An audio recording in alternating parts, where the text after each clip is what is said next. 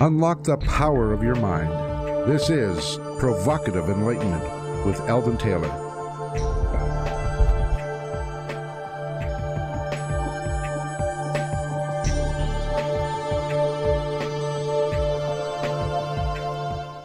Welcome and thank you for joining us today. The next hour is devoted to learning something more, not just about the world of shoes and ships and sealing wax, but about how, what, and why we believe as we do. A time for those willing to question what they think they know or what they may believe, those willing to be uncertain for an hour. I'm Eldon Taylor, and this is Provocative Enlightenment. All right, our chat room is open, and my partner Ravinder awaits you there now. You can log on by going to provocativeenlightenment.com forward slash chat. We do have a great chat room, so Ravinder, tell us all about it, please. We have a great chat room, a great group of people. Uh, they all provide their own perspectives, so we always learn. I always learn bunches from them. Um, plus, the fact it's just a really fun group, so we have a laugh at the same time. Um, so, if you can, if your boss isn't going to get too angry with you, then do come join us at provocativeenlightenment.com forward slash chat. Everybody needs a boss like me, huh? You're always on the thing. Yeah, you're wonderful. I've got the best boss in the world, I do. Oh, yeah. Wait till we're off the air. Okay, in today's spotlight, I would like to discuss an issue that shouldn't be an issue, in my opinion, and that's the idea of Christmas wishes. It seems that for the past few years, we have been encouraged to send holiday wishes instead of those of a Merry Christmas variety. There are reasons behind this, but to me, the most interesting comes down to one of politics. According to a PRRI poll, 61% of Republicans are in favor of Merry Christmas, while 66% of the Democrats favor a secular greeting such as Happy Holidays. Why the political divide? According to the Atlantic, it's a bit ironic that folks would have a preference between the two greetings at all. They write, and I quote, Ironically, it's a Christian friendly greeting at its root. Holiday stems from the Old English for holy day. For much of the United States history, it would have been given and accepted by Christians without a bat of the eye, understanding that the holidays in question were those of Advent, or perhaps Christmas, and the Gregorian New Year. Only relatively recently has it become a catch all for people of other religions. I think it's more than that, however. It appears to be an attack on the meaning of Christmas or the Christ in Christmas. Now, I fully understand those who might find it unfair that as a predominantly Christian country we have celebrated Christmas and failed to formally designate an official holiday for such celebrations uh, of, of the same kind by non Christians. Still, legislating additional holidays should be the answer and or changing the official nature of Christmas at a legislative level instead of substituting a generic greeting for what is officially a Christian holiday. Unfortunately, in my view, the secular movement has so encouraged the abandonment of Christ in Christmas that today we have substituted Walmart, Sears, J.C. Penney, Costco, Amazon, and the like for Christmas. It seems Christmas has been reduced to a commercial enterprise with Black Friday, Cyber Monday, etc., dominating the mood of our nation. Personally, taking the Walmart out of Christmas and replacing the spirit of Christmas with the Christ of Christmas serves the best interest of all faiths. It was Christ who admonished that whatever we do unto the least of our brethren, we do unto him. It was Christ who suggested turning the other cheek, finding forgiveness in our hearts, loving one another, and so forth. How this message becomes the target for change in the name of secularism fails to make any sense to me. For our secular friends argue that to be a good person, we should be forgiving, charitable, moral, and otherwise behave in an ethical fashion. So the message seems dissonant to say the least, unless what they're arguing is we don't need Christ in order to be virtuous. Now, if that's the message, I totally agree. But then why argue against a celebration that honors exactly that? For me, it's Merry Christmas to all of you, and it is my wish that the Christ in Christmas be remembered, for in so doing, we might just leave the Walmart out of Christmas and return to the real meaning behind this special occasion. My thoughts anyway. What are yours, Ravinder? Oh, I think you've picked on one of my own uh, pet peeves. You know, I was brought up in England at a time where there wasn't the same separation of church and state, and I wasn't Christian. But the rest of the country celebrated Christmas, and I was often on the outside looking in and wishing that I could join. And I really liked it when people wished us Merry Christmas because it made it more inclusivistic. I mean, they allowed us in. Um, and I enjoyed the Christmas tree and the nativity scene. I like the season of hope and goodwill to all men. I like that part of it. Quite frankly, the commercial Christmas of today isn't doing it for me, so I'm all for trying to remember what it's really about. And yeah, so I'm very much a Merry Christmas. Well, we'll be discussing what Christmas is all about, some of its heritage, its traditions, its symbols, its myths, but most importantly, what the spirit of Christmas is supposed to be about today. Okay, every week I read some of your letters as our way of involving you while paying respect to the very important role you play in making this show successful. Last week, our show featured Professor Barbara Oakley, and we discussed her work and book, Mind Shift. Janice wrote, I just love Professor Oakley's humility. She not only made me feel better, since I have always thought of myself as a slow learner, but she offered meaningful solutions. I signed up for her course. Thank you, Eldon, for this great show. Richard remarked, I love, love, love what she just said a misplaced overconfidence.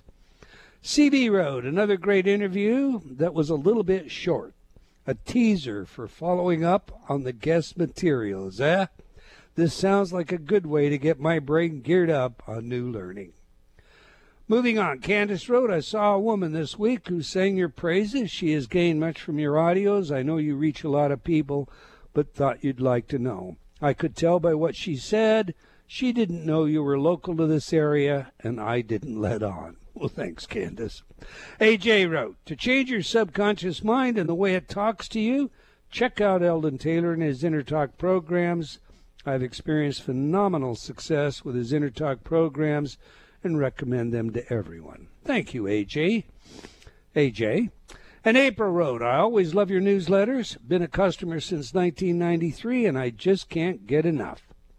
Now, for all of you out there, our newsletter is fresh, informative, and free. Go to Innertalk, I-N-N-E-R-T-A-L-K dot com and sign up for your free copy today. Okay, that's all the time we're going to take for letters, but we do love your comments, so please keep them coming. You can opine by writing to me at Eldon, that's E-L-D-O-N, at eldontaylor.com, or by joining me on Facebook at Dr. Eldon Taylor. We do sincerely appreciate your thoughts. Uh, they contribute immensely to our show, so thank you. Now to today's show, the meaning of Christmas with our special guest and a favorite of mine, Professor Amy Jill Levine. Professor Levine has been with us before, but for those of you who may have missed her appearance, let me tell you a little about her. Amy Jill Levine is University Professor of New Testament and Jewish Studies. East Rhodes and Leona B. Carpenter, E. Rhodes and Leona B. Carpenter, Professor of New Testament Studies and professor of Jewish Studies at Vanderbilt Divinity School and College of Arts and Science. She is also affiliate, affiliated professor, Center for the Study of Jewish Christian Relations, Cambridge, UK. Her books include The Misunderstood Jew, The Church and the Scandal of the Jewish Jesus, The Meaning of the Bible, What the Jewish Scriptures and the Christian Old Testament Can Teach Us, The New Testament, Methods and Meanings, The Enigmatic Parables of a Controversial Rabbi, and the 13 volume edited Feminist Companions to the New Testament and Early Christian Writing. Dr. Levine is also co editor of the Jewish Annotated New Testament. She has recorded three sets of lectures for the Teaching Company, great lecture series, and, and I have viewed all three, worked my way through them, and I highly recommend them to you. Holding her BA from Smith College and MA and PhD from Duke University, she has honorary doctorates from the University of Richmond, the Episcopal Theological Seminary of the Southwest, the University of South Carolina, Upstate, Drury University, and Christian Theological Seminary. She describes herself as a Yankee Jewish feminist. Obviously, she is eminently qualified to discuss the meaning of Christmas, so on that, let's get her in here. Welcome back to Provocative Enlightenment, Professor Amy Jill Levine. I'm delighted to be back with you. Well, it's indeed my pleasure. Now, you heard today's spotlight. What are your thoughts on Merry Christmas versus Happy Holidays? Um, I don't personally have a problem with it. I'd rather have somebody say Merry Christmas than get out of my way or how much does this cost. Um, but I, I also want to be sensitive to people who are clearly not celebrating Christmas uh, because that would presume that uh, they have to conform to what everybody else is saying. So if you walk up to, to an Orthodox rabbi, and you would be able to tell that by the way he's dressed, I think Merry Christmas would probably not be the best greeting, and we might at that point be a little more culturally sensitive and say Happy Hanukkah. Interesting. You know, I would. I went out, of course, this year to buy some cards, and I was at a very nice uh, card store. I'm not going to give them a commercial, but well-known branded card store, looking for Christmas, and I found two Christmas selections among oh, 30 or 40. The rest of them were all about holidays. So, do you think that the traction toward holidays is going to overtake uh, the notion of Christmas because of our sensitivity or PC speech uh, regarding? Oh, I doubt it. I think Christmas is doing just fine. Um, yeah. And and I don't find most people, at least in my own experience, and I live in Tennessee. Uh, to be worried about uh, offending folks with the the idea of Merry Christmas. Um, it, sure, say Merry Christmas if that's what's in your heart, but do not say it if you want to insist uh, to the person to whom you're speaking. Hey, by the way, if you don't believe in Jesus, you're going to go to hell. So oh, I totally depends, concur with that. Right, a lot depends just on the tone by which somebody offers that greeting. All right. Christmas means many things to different people, Professor, and it surprises me sometimes that everyone assumes Christmas has only one meaning. In America, Christmas is supposed to be the time of joy, excitement, family, and, and I guess overeating. That's become a bit of a tradition. But Christmas isn't all laughs everywhere in the world. Some countries have some really creepy and disturbing Christmas myths and legends. I, I, think among the creepiest of Christmas myths is this story of Grýla, the mountain giantess a troll. According to Icelandic folklore, she travels from the mountains in search of naughty children. When she finds them, she abducts them and eats them. Where did this whole naughty or nice myth come from? well, it certainly doesn't come from the Bible, which also doesn't give us Santa Claus who's, who's making out a list of who's naughty and nice. Um, for me, the idea of uh, some stranger creeping down my chimney at night, I find fairly creepy. Um, so, so even even when we think of, of stuff that we have in the United States, we worry. Most cultures have uh, what we might call the boogeyman, or or somebody who comes and punishes naughty children. They're cross cultural phenomena, and they're designed to keep kids in line. Um, should that be equated with Christmas? Absolutely not. Um, but look, I'm a biblicist, not an Icelandic myth- myth- mythology specialist. So yeah, I'm happier if we can just stay with, say, the Christmas stories in Matthew and Luke. All right. Christmas is usually considered a Christian festival, but it's probably the most synchronized holidays in the calendar. So synchronized, many would argue, that in fact, the Puritans banned it in England during Cromwell's dictatorship from 1647 to 1660. They also outlawed the holiday in Boston from 1659 to 1681. The Puritans recognized, albeit sourly, that Christmas was about a Christian as a pentacle. Why was this so, Professor? Um, Christmas, as we know it today, is not biblical. And a number of traditions, and not just the Puritans, but a number of Protestant traditions today, conservative Protestant traditions, um, don't engage in the celebration of Christmas at all. Uh, the whole December 25th thing doesn't come into any form of Christian worship for the first couple of centuries after Jesus. Um, is already some sort of appropriation of a pagan festival. So pagans celebrating uh, the birth of the sun god, S U N, not S O N. Um, and and what Christianity did, and what any decent good religion does, is as it spreads uh, and it encounters traditions that are not part of its own history, it has two choices. It can either attempt to wipe out the tradition or it can attempt to colonize or to, to borrow it.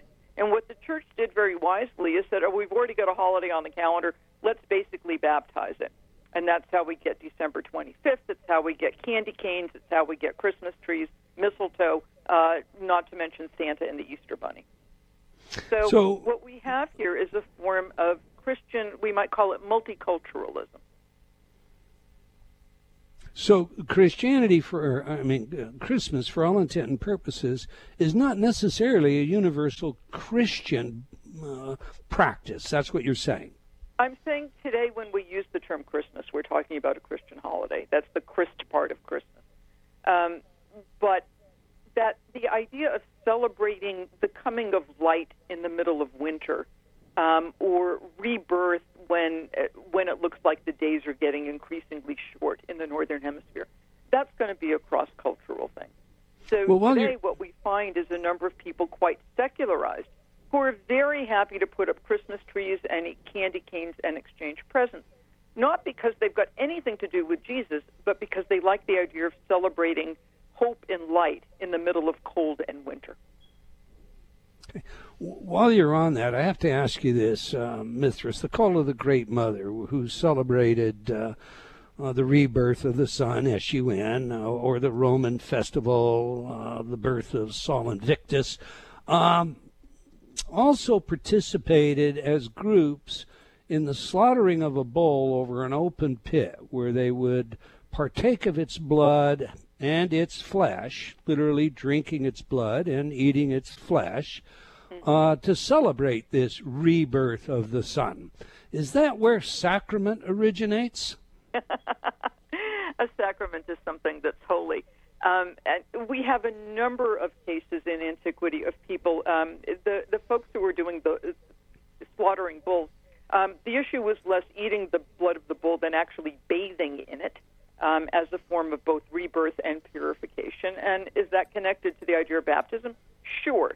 Um, because again, we have this issue of what cultures do, and we frequently we borrow cultural uh, tropes, cultural ideas of food, and cultural ideas of eating.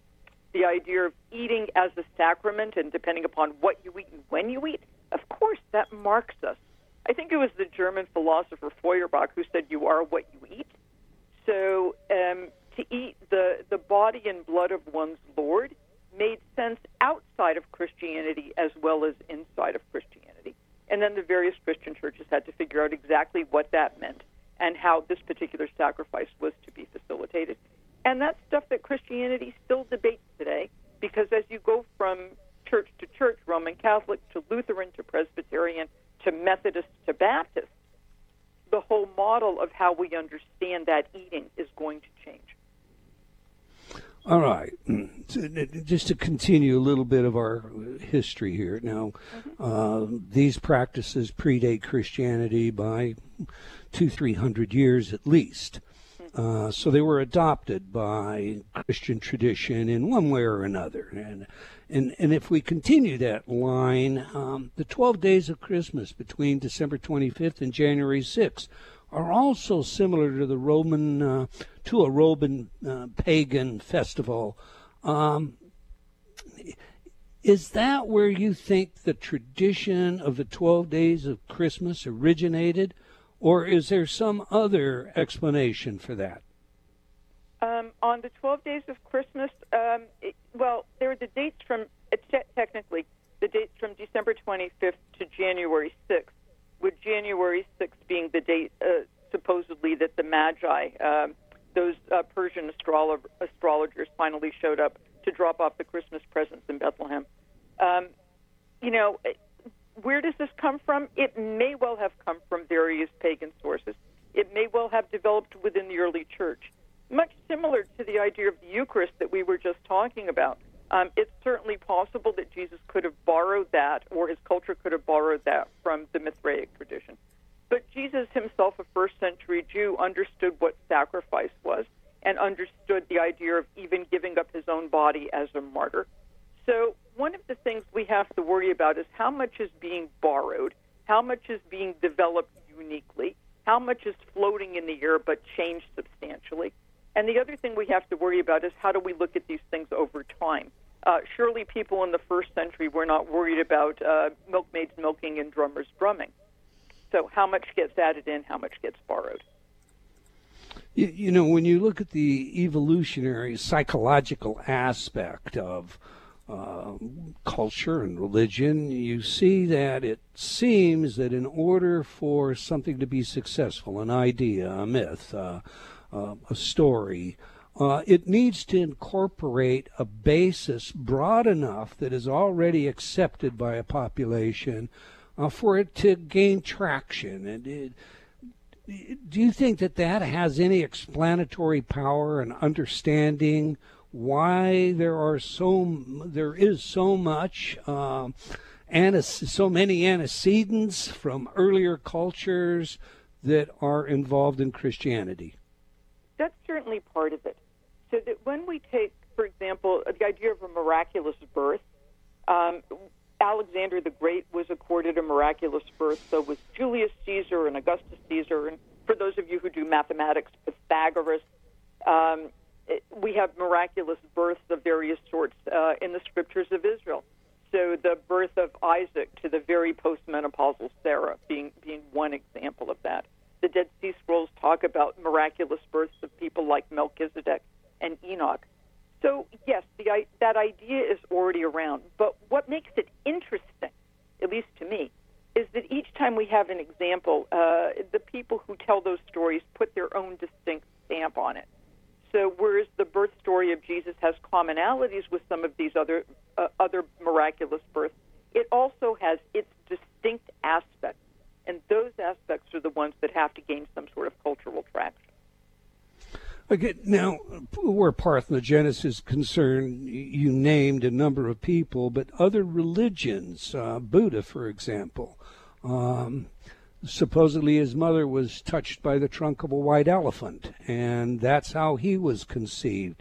Um, these stories of virgin birth, uh, they they seem to give rise to the necessity or, or, to a recognized necessity that man has that he must in order to look up to someone they must be something more than flesh and blood like the rest of us why is that um, I think that's that's our imagination. In antiquity, uh, things actually worked pretty much in reverse. Uh, Alexander the Great was not born with stories of his miraculous birth, but to the contrary, if somebody did something extraordinary, then the ancient imagination thought, oh, there's no possible way that a human being could do this. That person must have a divine parent. Um, so, for the most part, uh, for our human figures who were recorded miraculous births, the birth stories come late in the biography. What do we do today? We think about, well, how did this person, Da Vinci, for example, or Martin Luther King Jr., or Rosa Parks, anybody who's changed society, do we think, I wonder what their parents taught them? I wonder what the spark was that allowed them to rise above everyone else and actually make that change that was needed, actually create that painting, discover that that new scientific formula. What is it about us that we can't recognize our own human potential, but somehow we need to attribute it to something divine? Now, according to what I've read, uh, there is some evidence uh, that virgin birth is possible. Um, and I always look at these things with great suspicion. But what are your thoughts? Uh, yeah, the technical term is parthenogenesis. Uh, right. Parthenos is, is the Greek term uh, usually translated virgin, it's the term that the Gospel of Matthew uses. In fact, the New Testament does not give us a virgin birth, it gives us a virginal conception. Um, so, can a woman conceive without sexual intercourse?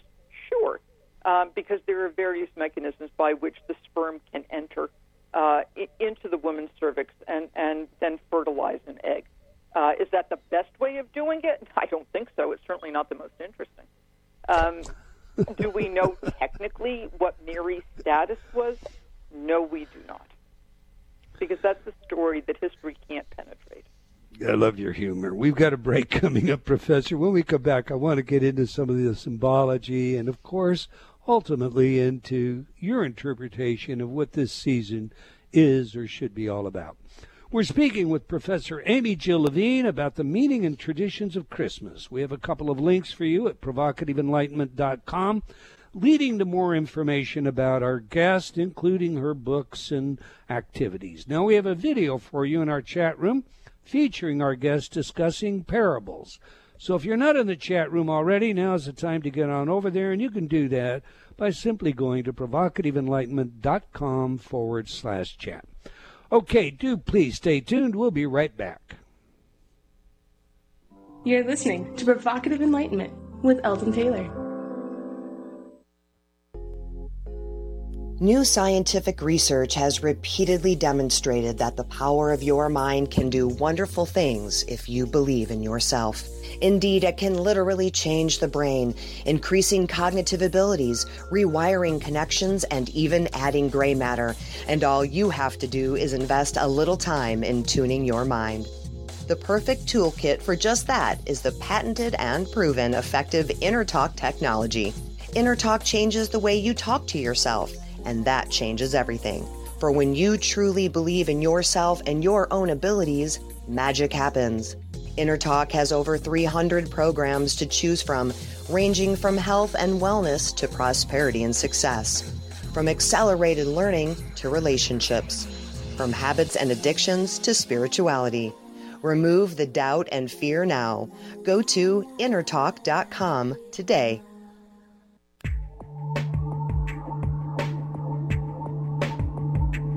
Unlock the power of your mind. This is Provocative Enlightenment with Eldon Taylor.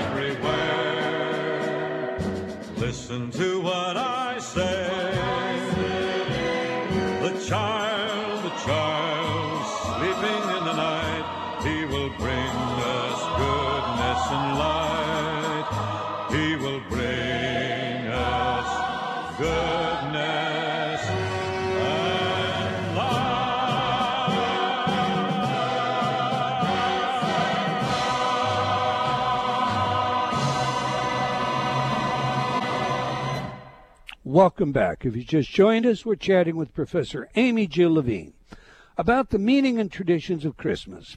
We have a couple of links for you at provocativeenlightenment.com that lead to more information about our guest. Be sure to check them out.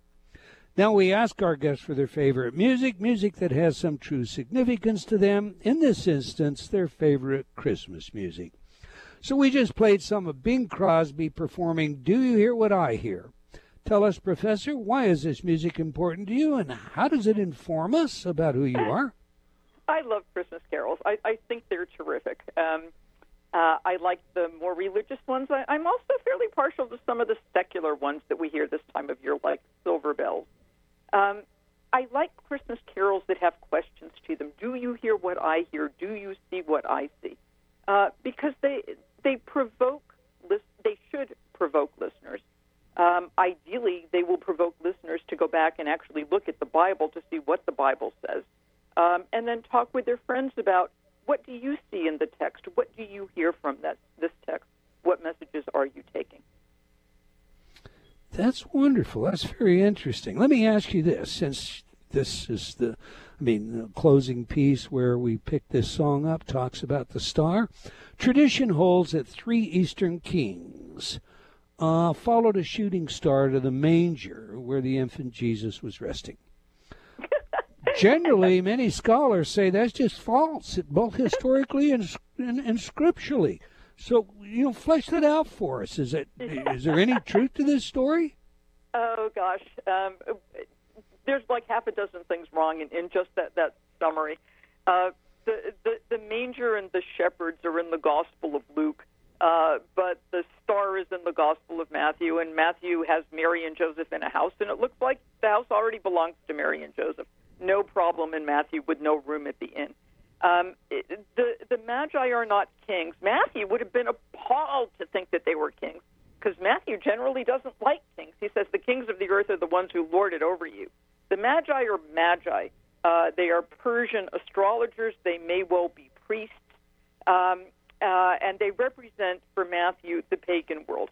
Are there three? Not necessarily. There could have been seven, there could have been 12. Uh, the reason we get three is because of the three gifts gold, frankincense, and myrrh.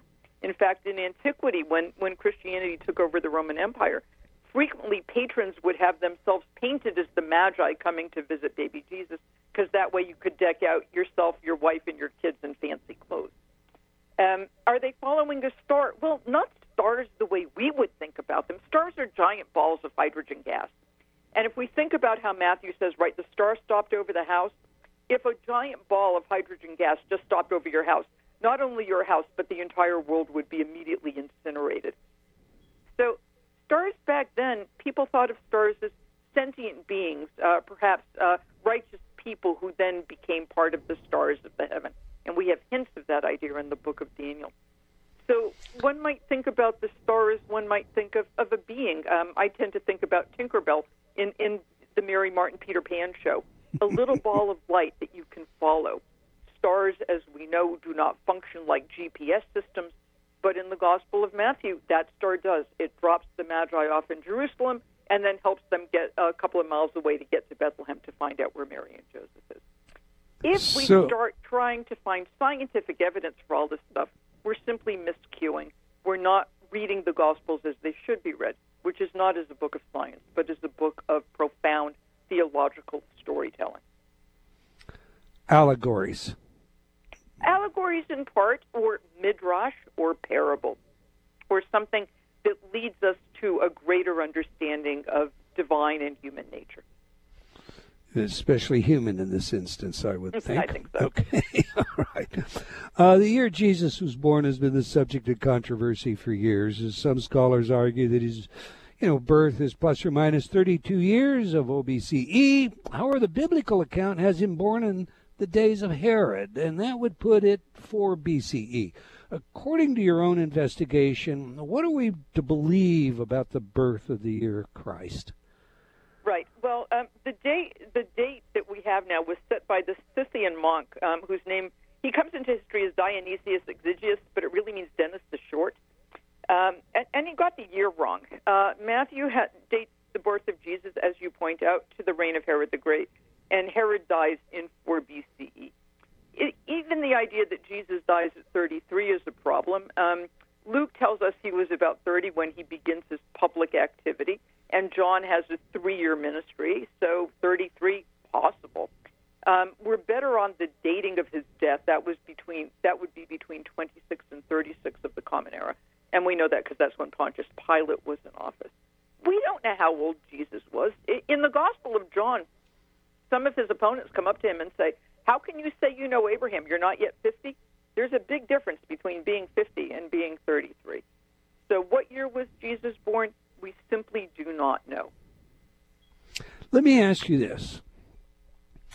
There are many academics that uh, argue that the story of Jesus itself is uh, false to fact, that uh, it's an invention, um, and or his crucifixion was a play and acted in some small area, uh, private audience. Uh, where do you come down on a scholarship basis about the actual life of uh, this uh, Jesus of Nazareth? I have no doubts that there was a fellow named Jesus, that he was from Nazareth, uh, that he gathered a group of followers, and that he was crucified by Pontius Pilate. Um, I, I see no reason to doubt that. We have sources dating very, very close to that time period. For example, the letters of Paul, uh, which attest to the, which attest to Jesus, and Paul talks about knowing people who knew Jesus. If there were no Jesus, we have to invent somebody else to make up all those parables. Uh, that seems silly to me. Um, why invent somebody when you've got already Jesus who was there? The question is not for me, did Jesus exist or did he not exist? I think he existed. The question is, how much of the gospel material that's attributed to him did he actually do or say? And that's always going to be a problem with history because the history is written by people who remember, and remembering is always fuzzy. We sometimes forget details, we sometimes add them in later, uh, sometimes to embellish the story, sometimes because we think, oh, this must have happened. So the job then of the historian is to try to figure out we have four gospels, they do not all agree. How much goes back to historical bedrock? How much was added in later?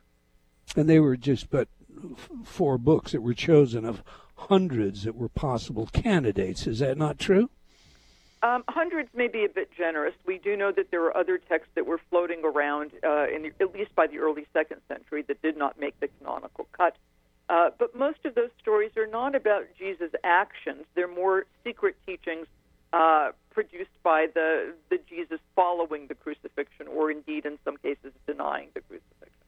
But were there hundreds of people who were telling stories about him, uh, say within 50 years of his death? That would not surprise me in the least. All right, for a few minutes, let's uh, pursue our our fairy tales about Christmas. The Christmas tree, for example, and my understanding is that's based on an ancient Druid theme. Flesh that story out for us, will you? Yeah, well, I'm certainly not an expert on Dru- Druid tradition, but the idea of uh, bringing fir trees into the house um, does develop in, in the northern parts of Europe. Uh, it's a sign of that, along with mistletoe, signs of fertility, signs of ongoing life. Um, so here, you're an early Christian. You come across people who bring trees into their homes. Are you going to say, don't do that? Or are you going to say, it's a great idea, let's call it a Christmas tree, and we'll put the Star of Bethlehem up on the top? Much easier way of dealing with cultural appropriation. Okay, now the Star of Bethlehem. uh, we discussed that a bit, but uh, yeah. do you believe there was any such thing as a Star of Bethlehem? what we have in antiquity um, uh, are, are signs attributed to the, the birth of heroes. And we've already talked about how if, if you rose above various people because you were an emperor or a great scientist or a wonderful mathematician, uh, people would attribute to you a special birth. They would also attribute to you portents at the time that you were born, as well as portents at the time that you died. So if you were an extra special person, of course there would be some heavenly sign about how great you were. Um, was there actually a Star of Bethlehem? Well, Matthew's the only one to mention it. Um, it seems odd to me that these particular Persian astrologers picked up on the star, but nobody else saw it. That's a little bit weird. Uh, but it does fit Matthew's themes. So I think it's for me, it's more helpful to look at the Star of Bethlehem as a story people told in order to talk about how important Jesus was, rather than as some sort of scientific something that we now have to go back and find by talking about supernovas or planetary conjunctions. Okay, in a nutshell, you correct me if I'm wrong, with the exception of whether or not there was a real Jesus, we, we basically have a childhood story, a myth surrounding Christmas that involves all the young people with all the miracles, etc., and so forth, that would be necessary to justify the Son of God coming to earth and setting up for some special festival occasion. Have I got that right? Yeah, I'm not so sure about that. Uh, because there are a number of books in the New Testament that do not find such a spectacular birth to be necessary. The Gospel of Mark, which is most likely our earliest gospel, starts with Jesus as an adult coming to John the Baptist for baptism. Uh, true, the true, Gospel true. of John does not have a Christmas story, and Paul does not have a Christmas story. True, so true, can true. I, one know- be I'm a not. follower of Jesus without? Sure. Okay, I'm I, I'm not suggesting that that's true of the biblical literature or the historical literature. I'm basically suggesting that's true of the average understanding of what Christmas represents, where we have come to today. that indeed the story of Christmas, um, for all intent and purposes, with the exception of whether or not there was Jesus, is is largely myth. Um, was Jesus born? Absolutely. Was his father named Joseph and his mother named Mary? Um, I see no reason that that would be incorrect. These are common names at the time. How Do you believe of that the they were born in a manger? Oh no, well, it, you know, it doesn't say he was born in a manger. Um, Luke says Mary placed him in a manger, and I think that's actually a pun. Um, manger, as we know from from French, means to eat. A manger is a feeding trough. So the issue here is symbolism. Jesus will give, as the story goes, his body as bread for the world. How much more fitting then that the body, that the baby is placed in a feeding trough to symbolize the feeding that he will later provide. Um, so if we try to find history behind it, I think we're missing Luke's point, and I think we're missing the symbolism. Okay. Well, I think perhaps we're using different terminology for the same, or your reference is different than mine. I know that if I go out into the street, I go down to Walmart and I start talking to people about Christmas, the Christmas tree, the Star of Bethlehem, uh, Jesus born in a manger, and they're all buying these little, uh, you know, displays of Jesus with the animals around him, that largely they accept this to be a true story, when indeed it's it's a myth uh, that was necessary in order to um, embellish the nature, as you've already explained, of these these lives that just transcend what we think of as possible by the just a simple human. Um, that, that's all I'm right. trying to say here. But was let's do this. necessary? No. Was it helpful? Absolutely. Okay, so let me ask you about this. Who is Santa? Where does he come from? he certainly doesn't come from the Bible. Um, th- there's a, a, a Turkish bishop um, who comes into history as Saint Nicholas, uh, who was known for distributing food and toys. Um, and then the whole Santa thing developed substantially because of advertising. Um, so Santa, as we have him today, is just a really good marketing ploy. So what then do we do with the people who are at Walmart or you know parents putting their kids on on Santa's lap and all that other stuff? I want to go back to that Christmas carol about do you hear what I hear and do you see what I see? So for me, the major issue was not did it happen or did it not happen because fundamentalists are going to go in one direction and secularists are going to go in another, and that's that becomes a non-starter. I'm more anxious to say to the people who do believe that it happened, what difference does it make in your life? How does it change you? And if all it does is deplete your pocketbook uh, and make you want more and more, then I think you've got Christmas wrong nine ways to Sunday. Amen. Um, well, you're talking about fundamentalists. I guess you know I've got a question out of the chat room that I'm going to interject our, our trend right this moment with. Uh, but the question simply says, uh, ask why Constantine uh, split the Jews between those that believed in Jesus and those who didn't, and what the net effect of that was. Um, Constantine himself was, was not so much the problem because Constantine allowed Jews to continue to be Jewish and all that. Um, after Constantine, things got a lot more difficult. Uh, I'm always worried, and here Constantine would be a good example of what happens when religion gets into bed with the state.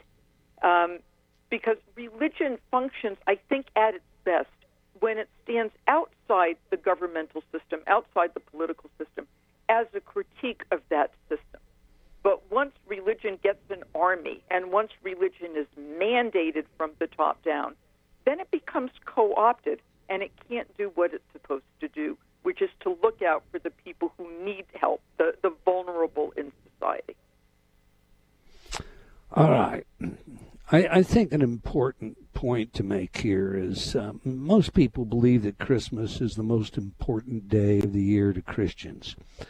Is that true? And if not, why and what is? Um, I don't think it should be. Um, heaven forbid that I or anyone else would speak for all Christians.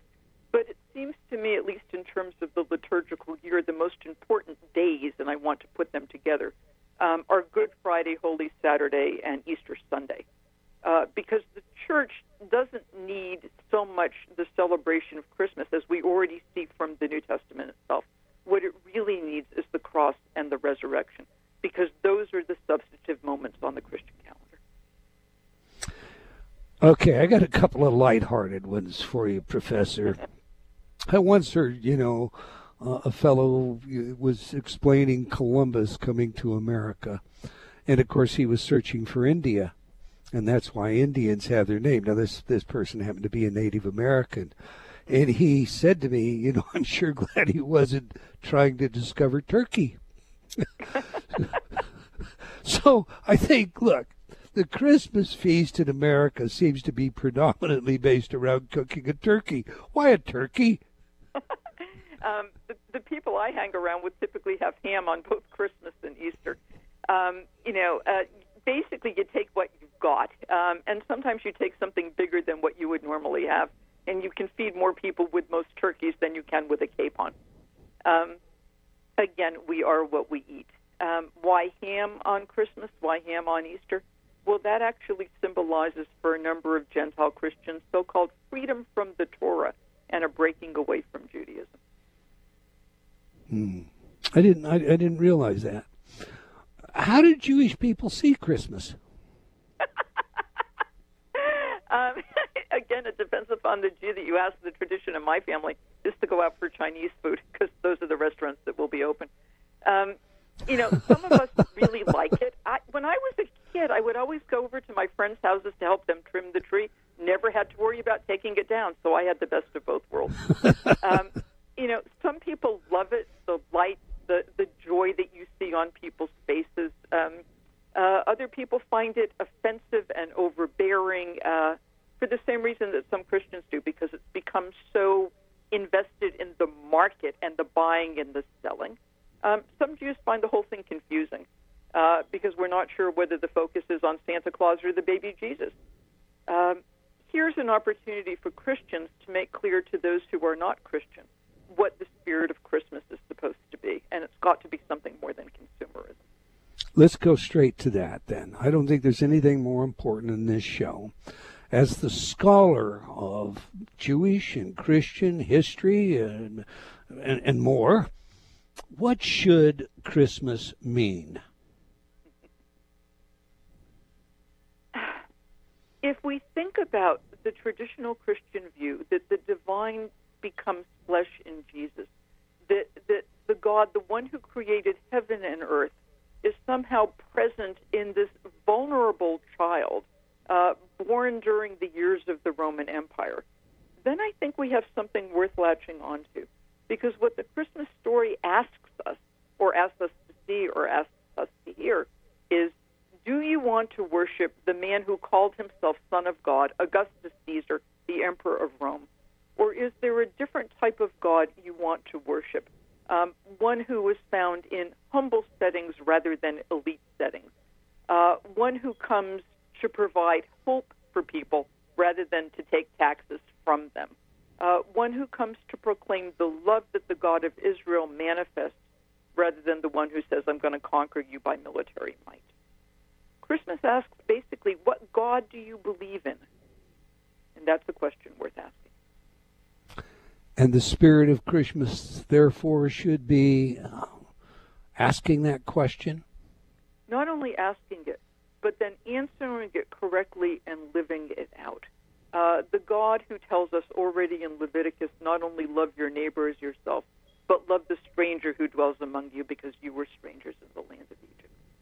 And then we take it one more step with Jesus, who says not only love your neighbor, but also love your enemy. Is there anything you'd like to add to our understanding of Christmas before I uh, end this conversation? Professor? I'd like to get beyond the did it happen or did it not happen, because as I noted, that's a non starter, and get to the greater point of have you actually read what the Bible says about it? Have you actually thought about what it means in your own heart? Have you thought about how you are manifesting the spirit of Christmas when you go to the mall? Um, what does it mean to celebrate the birth of God? That's the better Christian question. I think. Amen. Amen. I want everyone to know how to reach out to you and learn more about you, your books, your lectures, appearances, and so forth. I love what you write. I love what you do. I love your courses. So please share with us how best to learn more about you and your work. Um, one can always look me up on the Vanderbilt University website um, to find out where I am. I have a Facebook page that I don't quite know how it works because I'm not terribly technologically adept. But every six months or so, my daughter puts in my six month schedule. And if people write on my Facebook page, my daughter, who triages that page about once a week, sends me particular questions or concerns. So I'm pretty easy to find. All right, that's Facebook as uh, Dr. Amy Jill Levine. I think it's just Amy Jill Levine. The doctor sounds pretentious. All right, Amy Jill Levine on Facebook, and I suggest you all connect with uh, the professor. I want to thank you for your work and for your willingness to share it with us, and I love your humor. Professor. Always a Thank you for joining us. all right. Well, we've come to the end of another episode of Provocative Enlightenment. I want to thank all of you for joining us today. I do hope you enjoyed our show and will join us again next week. Same time and same place. And do tell your friends. Let's have them join us as well. We also love your suggestions and be sure to tune in next week when Mama Santa Claus will be here and she'll be giving a lot of inner talk programs away to solve your problems. Okay, until next week, wherever you are in the world, remember believing in yourself always matters.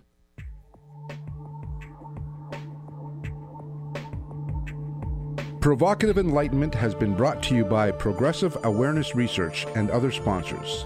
Provocative Enlightenment is a syndicated show and appears on other networks. For a schedule of show times, visit provocativeenlightenment.com. If you're interested in becoming a sponsor, write to Eldon at eldontaylor.com.